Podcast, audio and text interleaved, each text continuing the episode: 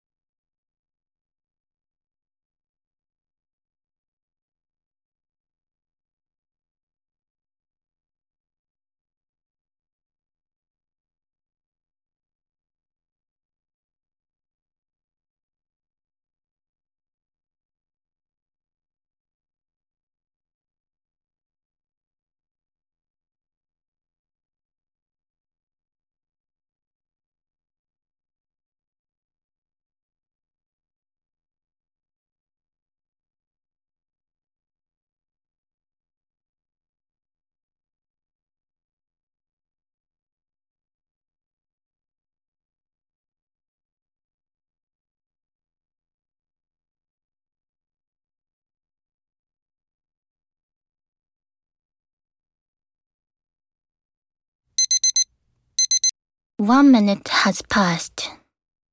Which topic did you choose? I have chosen the fifth topic. Do the pros of having only one superpower nation outweigh the cons? Okay. You have two minutes to give your speech. Please begin.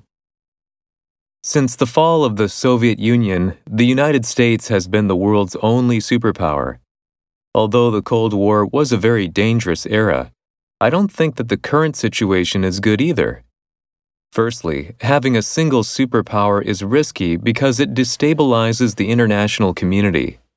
Even when a superpower takes on the role of international peacekeeper, it inevitably does so mainly for its own national interests and often acts at the expense of less powerful nations.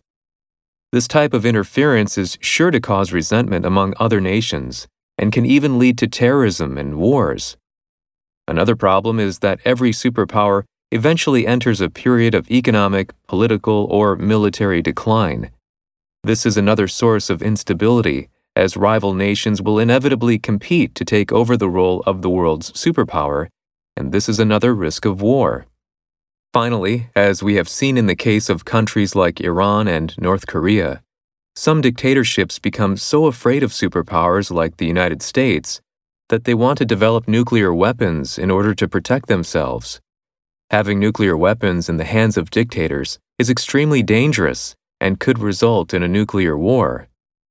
When you look at all the problems that have been caused by having a single world superpower, it seems very clear that it is an unfortunate situation that has brought a serious degree of instability to the world. Thank you.